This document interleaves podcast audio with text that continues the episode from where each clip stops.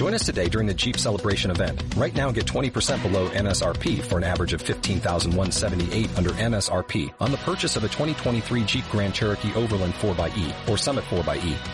Not compatible with lease offers or with any other consumer incentive offers. fifteen thousand one hundred seventy-eight dollars average based on twenty percent below average M S R P from all twenty twenty-three Grand Cherokee Overland four by E and Summit four by E models in dealer stock. Residency restrictions apply. Take retail delivery from dealer stock by four one. Jeep is a registered trademark. Hace poquito leía una frase de Steve Jobs que decía que los puntos solo se pueden conectar hacia atrás, que cuando tú quieres conectar los puntos hacia adelante, tú tienes que confiar. ¿Y qué significa eso? Eso significa que muchas veces uno no entiende por qué en la vida, en algunos momentos, uno le está pasando algo, uno está viviendo ciertas situaciones. Tú en este momento puedes estar pasando por una situación difícil familiar, puedes estar pasando por una enfermedad, puedes estar pasando por una quiebra económica, puedes estar pasando por cosas que te duelen. Y tú no entiendes, y tú le preguntas a Dios, a la vida, a lo que tú creas, que por qué estás viviendo eso. Y como dice Steve Jobs, tú tienes que confiar, porque si uno ha hecho las cosas bien en la vida, si uno ha actuado con amor, todo lo que viene siempre es para bien. Y uno tiene que confiar que eso que a uno le está pasando tiene un propósito y un propósito grande. En mi vida personal, ya les voy a contar un poquito acerca del deporte y cómo se, pase, se parece ese proceso al proceso en este negocio, pero en mi vida personal hay dos cosas que me tienen a mí hoy acá, que nos tienen a nosotros juntos. La primera de esas fue una quiebra de mi papá. Resulta que yo vengo de una familia donde mis papás son de... Mi papá es uno de diez hermanos, mi mamá es una de diez hermanos, de situaciones económicas difíciles, y poco a poco empezaron a surgir, a trabajar, y a mí me tocó ver cómo esa escala de, de menos a más en el aspecto económico. Pero después de estar en más, me tocó ver a menos cien. O sea, yo vi que era en mi casa vivir en un apartamento gigante, lleno de lujos, y después estar en la lista del pago de la administración, de los morosos de la administración. Que era abrir una nevera en un apartamento lujoso y ver, eh, ¿cómo se dicen? Arepas. Sopes y limonada. Y en ese momento, yo no sé por qué, en mi corazón siempre había certeza de que era algo temporal y de que todo iba a estar bien en el futuro. De pronto era porque yo no era la que tenía que pagar las cuentas. Mentira, no, pero yo siempre tenía esa certeza. Siempre tenía la certeza. Y a pesar de esas situaciones económicas difíciles, yo sabía que algo grande venía.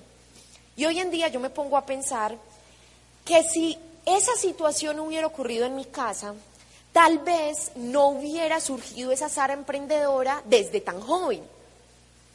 Esa situación llevó a que mi espíritu empresarial se despertara.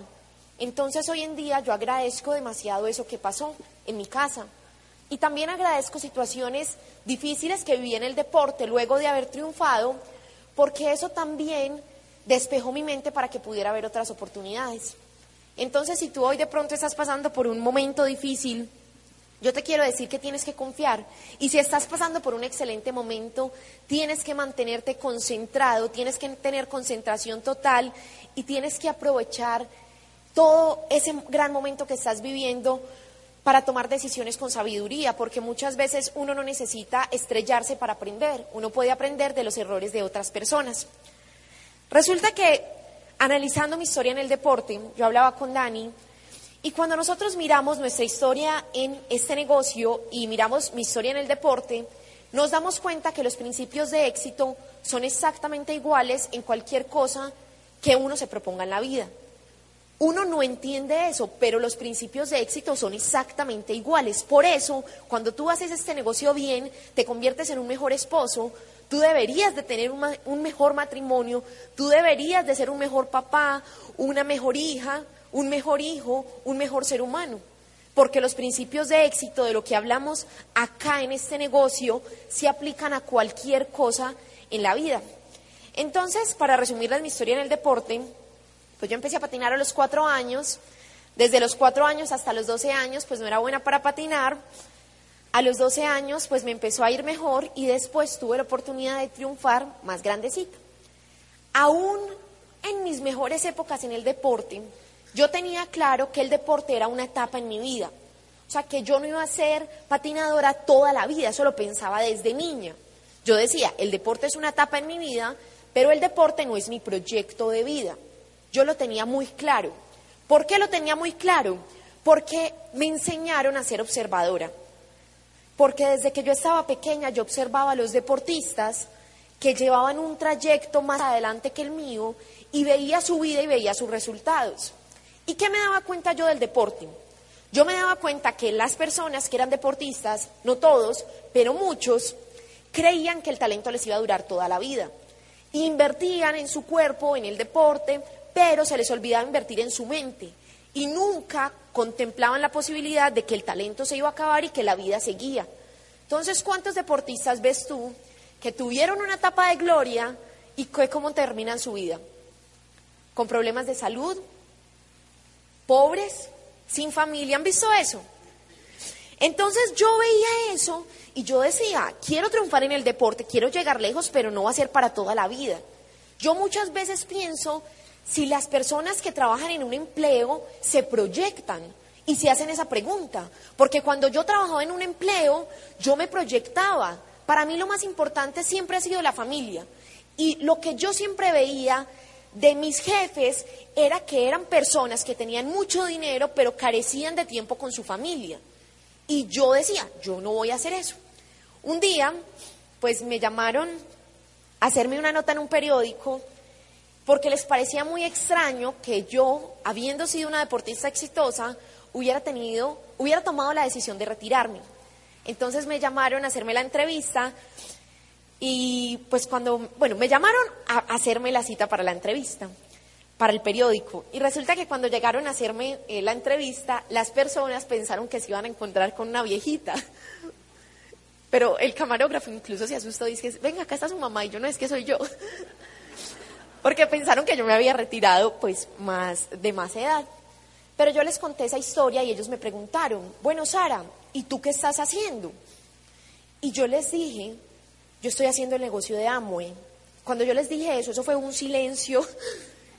Y yo creo que a ellos se les cruzaron los cables, como a mucha gente que no conoce a Amway se le cruzan los cables, como que Amway, patinadora exitosa, como que no entiendo. O sea, ¿qué es eso? Y me preguntaron, ¿y tú estudiaste? Y yo les dije, sí, yo estudié en una universidad pues muy prestigiosa en nuestra ciudad, negocios internacionales. Miren, a mí me tocó aprender a hablar inglés, portugués. Entonces el periodista como que no entiende, o sea, ¿usted qué hace en ese negocio? Y eso es lo que yo les voy a contar hoy. Eso es lo que yo les voy a contar hoy.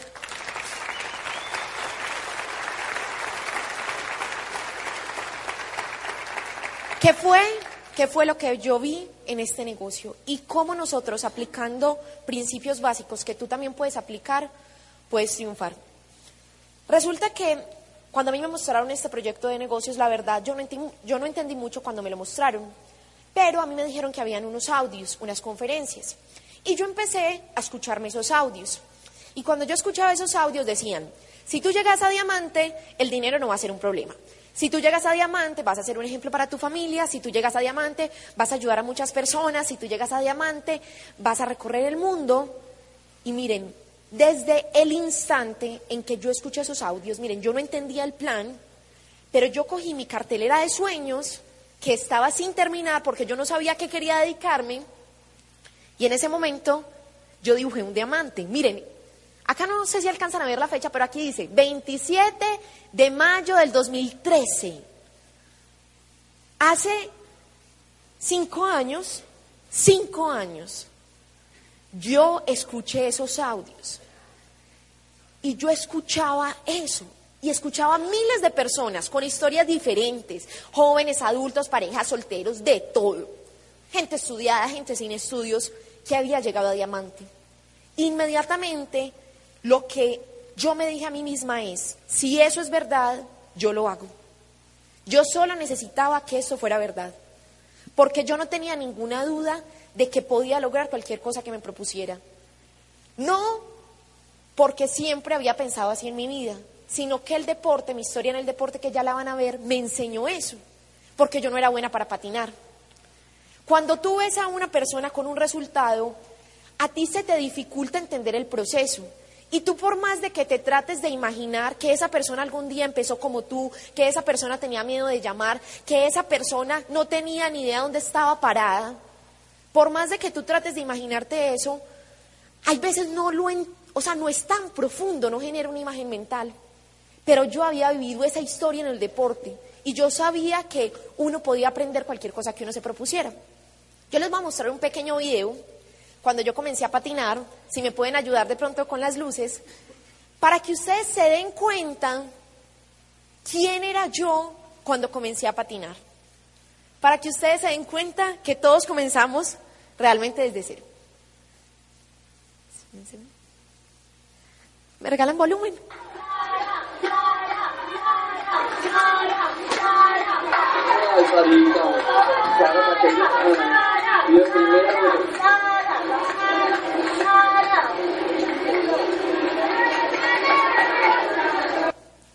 Bueno, no tuve que señalar, se dieron cuenta quién era yo. Ya podemos encender las luces. Miren, a mí este video me encanta. Este video es tan viejo que está en V H y mi papá tenía, eso se llama Betamax. Entonces, entonces lo, casi no lo conecto y lo grabé con el celular desde la pantalla del televisor. Pero a mí me encanta este video, les voy a decir por qué. Porque cuando yo miro ese video, siempre me hago la misma pregunta y yo quiero que todos sean sinceros. ¿Quién de ustedes piensa que esa niña es una campeona mundial? Si esta fuera su hija, nosotros tenemos una bebé, se llama María, yo quiero ser sincera, o sea, si esa fuera María, yo, yo con mucho amor, si no hubiera vivido esto, yo le diría, mi amor, venga usted, como que, ¿por qué no escogió otra cosa? ¿Por qué no se mete a clases de pintura? Como que el deporte no es lo suyo, porque evidentemente yo no era buena. Y pasa muchas veces cuando tú empiezas este negocio, que tú no eres bueno, y tú lo interpretas de una forma errónea. Tú dices, me equivoco, esto no es para mí. Me equivoco, yo debo escoger otra cosa. Y no entiendes que en todo en la vida, cuando uno empieza, no es bueno. Empezamos negocios de propiedad raíz, como las caídas, o sea, Daniel destaqueando un balcón. Yo le decía, mi amor, mejor dediquémonos a lo que sabemos hacer, Amway es mil veces mejor. Uno sufre esas caídas. ¿Y cuáles son esas caídas o esos retos al inicio? Que uno los tiene que interpretar bien, que todos lo vivimos. Miren, primero, oposición de los más cercanos. Hay que interpretar de la forma correcta cuando esto sucede en nuestro proceso, en el negocio, no solo en Amway, en cualquier proceso de éxito. Tienes que tenerlo con resaltador en tu mente y entender que esto sucede.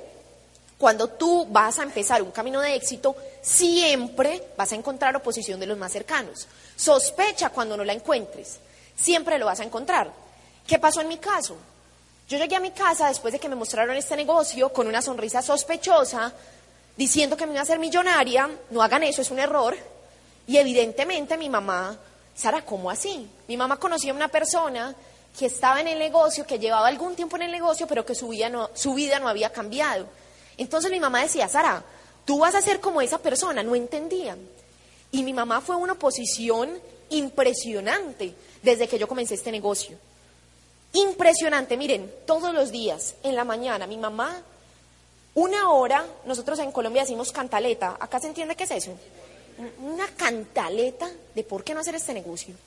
Y yo había aprendido que uno tiene que honrar a padre y madre, entonces yo no le decía nada, pero eso era impresionante. Llegó a un punto tal que una vez Fanny, la señora que nos arregla a nosotros las uñas, en la casa fue a arreglarme las uñas. Me dijo, Sarita, su mamá está muy preocupada. Y yo, Fanny, ¿qué pasó? Es que no, Sarita, mire, ella no duerme. Ella, no, ella me ha dicho que está muy preocupada porque usted está en ese negocio. Y yo, Fanny, ¿pero cómo así? Si eso es algo muy bueno. Es que no, mire, está tan preocupada que mandó a hacer una cadena de oración para que usted se saliera de ese negocio. O sea, yo me imaginaba un montón de señoras con la Virgen de Guadalupe, una fotico de Sara y un rosario, que se salga, que se salga, que se salga. O sea, yo, yo dije, ¿qué es esto? Pero a mí ya me había pasado en el deporte. Cuando yo comencé a patinar, en mi etapa de adolescencia, cuando yo no podía ir a las fiestas que todo el mundo iba porque tenía que entrenar, también encontraba la misma oposición, exactamente igual. Mis amigos me decían a mí, ay, pero qué pereza que tú no puedes salir, que tú no te puedes quedar hasta tarde. Entonces yo lo entendía. Cuando me pasó en este negocio, yo inmediatamente dije, lo mismo que patinaje, exactamente igual. Acá exactamente igual. Otros miedos, otros retos del camino, el miedo a llamar, a contactar. Muchas veces ustedes creen que a los diamantes nunca nos dio miedo, nos ha dado miedo. A mí hay veces me da miedo hacer algunas llamadas. Les quiero decir francamente, hay veces me da miedo contactar. Yo no sabía cómo decirle a alguien algo del negocio, como que cuando le hacen a uno esa pregunta, ¿y, y, y de qué es lo que me vas a hablar? Y uno como que, ay, cierto, como que uno no sabe.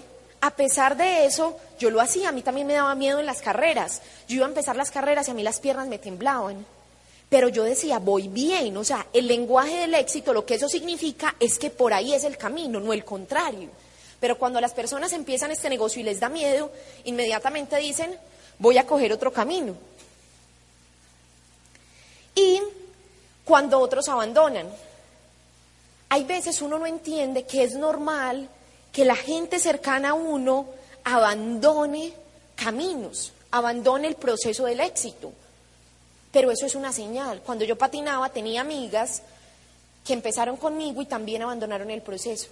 Por eso cuando comencé este negocio, construí mi primer equipo, califiqué a plata al otro mes, solo una de esas personas del equipo continuó, pero yo sabía que era normal. Lo que Dani y yo hemos hecho, y sobre todo yo lo he aprendido mucho de Dani, es que hemos aprendido a ser valientes, independientemente del resultado. Y nosotros tenemos una creencia en nuestro corazón, y es de que si uno hace las cosas bien, con amor, con constancia, y uno no se queja, a uno le tiene que ir bien. No hay otra, a uno le tiene que ir bien. Miren, un año antes de que yo conociera a Dani en el negocio, yo escuchaba los audios, pero cuando yo iba a presentar el plan de negocios, muchas veces se me olvidaban cosas y decía cosas erróneas, como por ejemplo, yo le decía a la gente, mira, tú tienes que consumir, tú tienes que recomendar, y lo tercero es que tú tenías que duplicar, o sea, enseñarle a otros a que hicieran eso. Pero cuando yo iba a decir esa palabra, yo no sé qué pasaba en mi cerebro, pero mi cerebro la confundía. Y yo le decía a la gente, tú tienes que consumir, tú tienes que recomendar y tú te tienes que doblegar. Un año, Rubí, hasta que un día Daniel me escuchó dando un plan y terminó, me dejó terminar. Cuando terminó, es que linda, es que yo te quiero decir algo, es que no se dice doblegar, se dice duplicar. Pero miren, lo hacía, a pesar del miedo, lo hacía. Yo le iba a explicar a la gente los niveles, plata, oro, platino, y en ese momento yo me bloqueaba en el plan. Y yo le decía a la gente, mira, si tú tienes liderazgo, te ganas esto. Y si tienes más liderazgo, te ganas esto. Si tienes mucho, mucho liderazgo, ganas todo esto. Se me olvidaban los niveles, pero lo hacía. Y miren, yo les voy a dar un consejo cada vez que tengan miedo y cada vez que vayan a hacer algo cuando les da miedo. Hay más virtud en los, ojo, en, las, en los oídos que escuchan que en la persona que habla. Muchas veces, cuando tú no das tu mejor plan, esa persona tiene el corazón más dispuesto y entra al negocio. Y muchas veces, cuando tú crees que diste tu mejor plan, esa persona no tenía el corazón dispuesto y no entra. O sea que lo que uno tiene que hacer es cumplir su parte. Y uno cumple su parte y ya. O sea, pues no es que deje las cosas al azar, sino que entienda que cuando uno hace las cosas con amor, ya lo otro que pase no depende de uno, y simplemente pues viva el proceso. Que es muy importante también entender en este negocio que todo tiene que estar orientado a una meta. Si tú entras a este negocio de Amway y tú no tienes una meta clara, específica, tú estás perdiendo el tiempo. ¿Por qué? Porque si nosotros, por ejemplo, queremos ir a conocer el rancho de Vicente Fernández, pero empezamos a caminar para cualquier, o sea, queremos ir a un lugar, pero no sabemos cuál, pues podemos empezar para cualquier parte y nunca llegamos. Si nosotros decimos queremos ir al rancho de Vicente Fernández, pues sabemos cuál es la dirección. En patinaje, cuando yo comencé, pues cuando me puse la meta de ser campeona del mundo, la escribí. Y en este negocio también escribí la meta de ser diamante. ¿Qué significaba para mí ser diamante? Muy sencillo. En Colombia, un diamante, en promedio, en ese momento, yo escuchaba, se ganaba trescientos millones de pesos. Esos son como cien mil dólares. En mi casa solo servía esto para las deudas. O sea que yo decía, si se llega a diamante, se acaban las deudas. ¿Me hago entender? Entonces, tú, después, ¿qué pasó? Nosotros dijimos, queremos tener una bebé. ¿Cuánto nos tenemos que ganar para poder vivir cómo queremos y darle a nuestra hija el estilo de vida que queremos. Entonces es muy importante que siempre el entrenamiento esté orientado a una meta. Y les voy a compartir unas pequeñas lecciones que me dejó el deporte y que esas lecciones también se aplican en este negocio. Miren, la primera de esas fue que cuando yo tenía más o menos ocho años, a mí me daba mucho miedo coger las curvas de la pista de patinaje, mucho miedo. Entonces siempre, antes de coger una curva, yo frenaba un poquito con los patines como para que no me fuera a caer. Entonces un día me llama mi entrenador y me dice, Sarita, ven, yo era muy pequeña, yo tenía ocho años.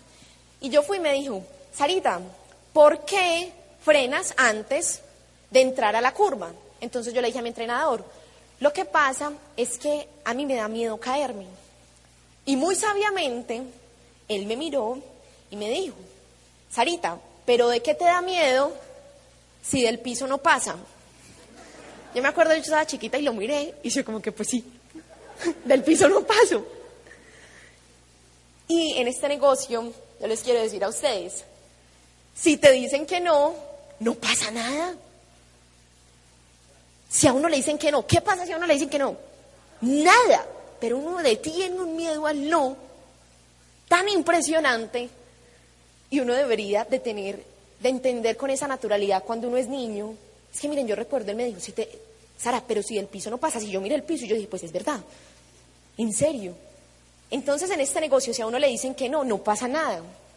Otra lección muy importante que aprendí en el deporte, ya más grandecita, tenía catorce años. Mi entrenador me llama y me dice, Sara, ¿cómo vas en el gimnasio? Entonces yo le dije a él, voy muy bien, aparte de patinar también teníamos que hacer gimnasio, pesas. Yo hago sentadilla, hago tijera, todas las pesas de pierna. Y él me dijo, ay, ¿cómo vas con las pesas de brazo? Y yo le dije, no, es que yo no quiero hacer pesas de brazo porque yo no me quiero volver muy musculosa. En ese momento yo entrenaba con una campeona del mundo, yo no había sido campeona del mundo, pero entrenaba con una campeona del mundo Eh, que se llama Jennifer Caicedo y es una morena y ustedes saben que los morenos tienen más masa muscular. Entonces él la llamó y le dijo, Jennifer, venga. Y Jennifer pues llegó y le dijo, Jennifer, haga así. Y Jennifer hizo así, sacó severo huevito, vean, más grande que el de esa señora. Eso era un huevito. Yo recuerdo a mis catorce años, yo miraba eso como que, ¡oh! Y mi bracito ahí todo flácido. Y entonces él me miró y me dijo, Sara, ¿usted quiere ser modelito o quiere ser campeona mundial? Y nosotros pensábamos en este negocio, ¿ustedes quieren ser libres o quieren tener estatus? Cierto, porque es que muchas veces el estatus a uno no lo deja, no en este negocio, en la vida. Y uno debe coger el estatus y vea, mandarlo para el carajo. O sea, el estatus no deja ver lo que tú realmente eres como ser humano. ¿Cómo va a valer más un título de gerente que un, tipo, un título de papá de tiempo completo, de esposo de tiempo completo? ¿Cómo va a valer más el estatus que lo que tú eres como persona? Hay gente, acá en México se ponen el carnet de la empresa acá, en el blue jean, ¿o no? Bueno, o colgado. Yo, hay veces, en Colombia es muy usual que se lo pongan acá como en el jean. Yo hay veces veo gente que yo, pues, entra primero el carnet que ellos a todas partes. Yo digo, no, se acuestan y también se acuestan con, con el carnet de la empresa, porque el estatus lo es todo. Y en este negocio, miren, el estatus es una máscara. Cuando tú vives del estatus es porque tú no te das cuenta de lo valioso que eres. Cuando yo empecé este negocio, mi mamá me dijo, qué pena, qué van a decir sus amigas, porque yo estudiaba en un colegio de mucho prestigio y mis amigas eran de dinero y sus familias eran de dinero. Y yo inmediatamente miré a mi mamá. Gracias incluso al amor y a la confianza que ella y mi papá me enseñaron, yo sabía que yo valía por lo que era. No por la Sara campeona en el deporte, ni la Sara tesa en la universidad, yo sabía que yo valía por lo que era. Y yo miré a mi mamá, la misma que me dio el amor, y yo le dije a ella, pues que piensen lo que quieran. Antes que se pregunten qué hará esa Sara tan tesa metida en Amway. Antes eso. Y eso es lo que uno debe sentir. Orgullo de uno estar siguiendo sus sueños. Y no simplemente de un título impuesto. Gracias. Esta es otra lección importantísima. Si tú quieres ser un campeón mundial, tú tienes que entrenar todos los días. Y si tú quieres ser diamante, tú tienes que trabajar tu negocio todos los días. Todos los días. constancia. Yo comencé este negocio y trabajaba en un empleo de seis o siete de la mañana hasta seis, siete de la noche, incluso muchas veces más. Pero todos los días mi negocio se trabajaba, todos los días, todos los días, todos los días, todos los días, todos los días. Rich DeVos dice que tú estás trabajando verdaderamente el negocio cuando estás frente a alguien que no conoce nada de Amway, para que entendamos lo que es el trabajo. Doy por hecho de que todos los días hay audios, doy por hecho de que todos los días hay lectura, lo más importante, todos los días con una persona nueva. ¿Y en qué me debo entrenar todos los días? Estos son unos puntos. Autoeducación. Todos los días audios. Los audios te programan mentalmente. Miren, esa niña que era tan mala para patinar, esa niña tenía un papá. Tiene un papá, mi papá. Todos los días, sagrado, él me decía a mí, hija, tú vas a ser la mejor. Hija, tú puedes. Hija, tú vas a ser grande en el deporte. Hija, tú eres la mejor. Tú puedes, vas a ser grande en el deporte. Miren, todos los días. Y aún así, desde los cuatro años hasta los doce años, ocho años perdí. Pero después, ya les voy a mostrar, empecé a triunfar. Por eso cuando entré a este negocio y vi los audios, inmediatamente lo conecté con patinaje. Y yo dije, estos audios es, o sea, mi papá es como un audio en vivo.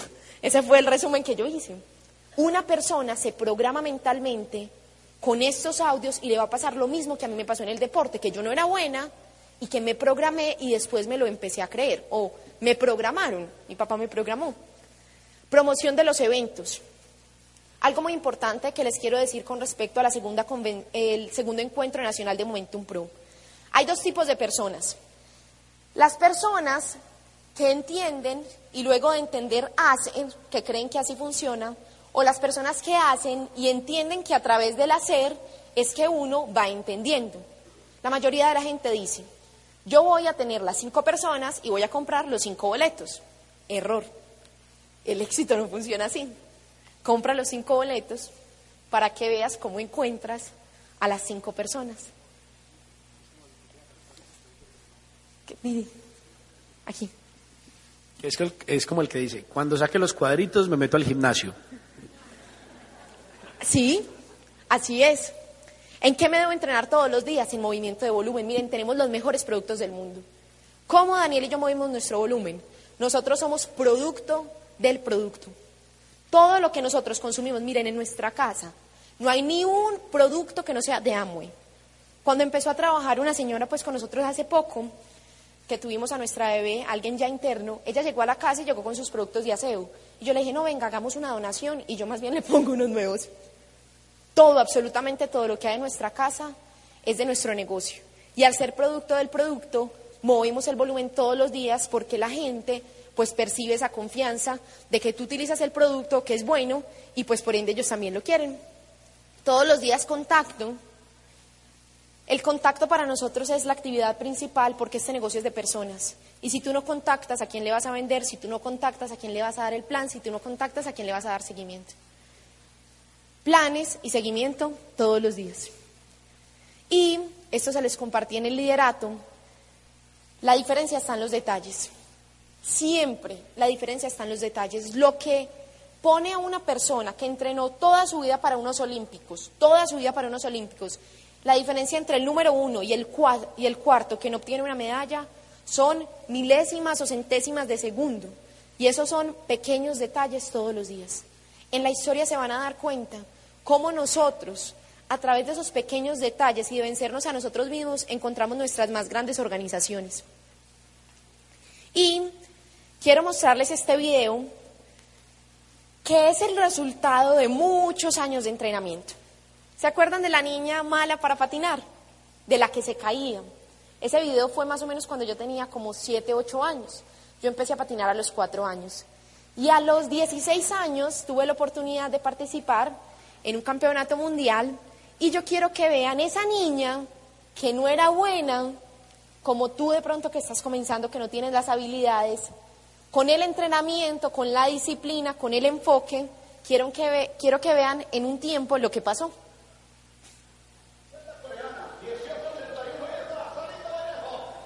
Colombia, viene mi país, se lanza Sara, empieza a rodar, todo empujar. Vamos Colombia, hay que traer a Sarita. Está partiendo la colombiana. Viene flotando Sara. Viene acomodada, va a pasar, cruza. Excelente, diez ocho. Buen paso el que trae la colombiana.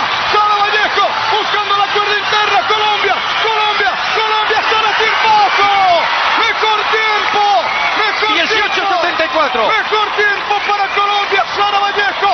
Y le queda una participante. A cruzar los dedos, Colombia. Le queda una participante de Argentina. dieciocho setenta y cuatro. Mejor tiempo. Mejor tiempo para Colombia, Carlos Julio. Ya es mínimo plata. Pero aquí en la ruta no fue fácil. Así es que gana Colombia. No es fácil cuando, cuando lo ha hecho en Italia, en China y Corea. Aquí lo está haciendo con mucha gana, con tesón, con técnica, con entrenamiento. Ahí lo tiene Carlos Julio, el abrazo fundido con su médico, con su cuerpo técnico. Gracias.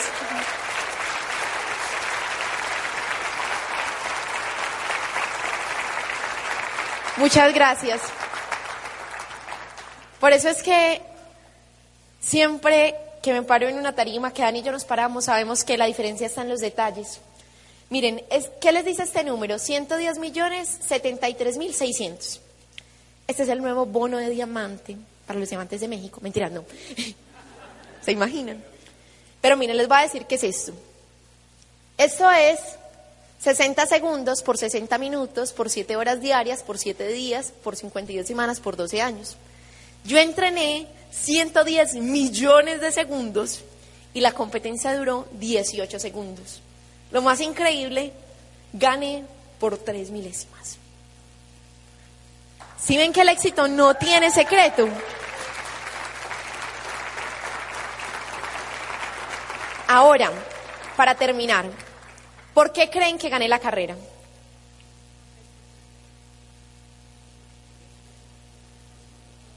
No. Cada uno de ustedes puede pensar que gané la carrera por cosas diferentes. Pero les voy a contar yo por qué gané la carrera. Resulta que antes de, estar, de salir a la línea, yo me le acerqué a mi entrenador. Yo, yo quiero que se imaginen este momento. Has entrenado toda tu vida, has entrenado doce años, siete horas diarias. Y estás en un momento decisivo, que o ganar o morir. Y tú te le acercas a tu entrenador esperando que él te diga esa palabra o esa frase clave antes de tú pararte en la línea para que tú salgas a la carrera. Y yo estaba ahí en ese momento, miren, había una tribuna gigante, habían demasiadas personas, era un estadio lleno de gente, éramos locales, todo el mundo con banderas de Colombia. Colombia no había ganado ninguna carrera en la ruta y todo el mundo así con banderas de Colombia. Yo me acuerdo que yo me le acerqué a él y yo lo miré a los ojos. Y simplemente con mis ojos yo le dije, dime algo. Y él me dijo, Sara, pegada a la raya. Él me dijo, Sara, pegada a la raya, pegada a la raya. Y me lo repetía, pegada a la raya. Miren, yo me paré en la línea de partida. Yo no escuchaba la bulla del público, yo no escuchaba cuando el público gritaba, yo solo escuchaba en mi mente las palabras de mi entrenador. Pegada a la raya, pegada a la raya. Miren, yo salí y se los juro que yo lo único que pensaba era pegada a la raya, pegada a la raya, pegada a la raya, pegada a la raya. Todo el tiempo pegada a la raya. Y realmente, esas tres milésimas es esto. Estar pegado a la raya es muy difícil porque... Ay, qué pena. Estar pegado a la raya es muy difícil porque cuando tú coges una curva, hay una fuerza centrífuga que te quiere sacar de la curva. Eso es natural, eso es de la naturaleza. Entonces, tú tienes que tener una concentración total y tú tienes que tener esa concentración total para no dejarte sacar de la curva, de la línea, para que siempre estés pegado a la raya. Y cuando a mí me preguntan, Sara, ¿qué es estar pegado a la raya en este negocio? Estar pegado a la raya en este negocio es estar pegado a la educación. Porque esas fuerzas centrífugas de la vida son inevitables. Es inevitable que existan problemas, es inevitable que existan retos, es inevitable que existan situaciones emocionales. Siempre van a existir. Pero tú tienes que entender que si tú te mantienes cien por ciento pegado a la educación, pegado a la línea, va a ser inevitable que ganes la carrera. Si nosotros pudiéramos darles hoy un único consejo, sería que siempre se mantuvieran pegados a la educación, porque cuando uno se mantiene pegado a la educación en este negocio, el éxito es inevitable. Y los vamos a ver en las playas del mundo como diamantes. Muchas gracias.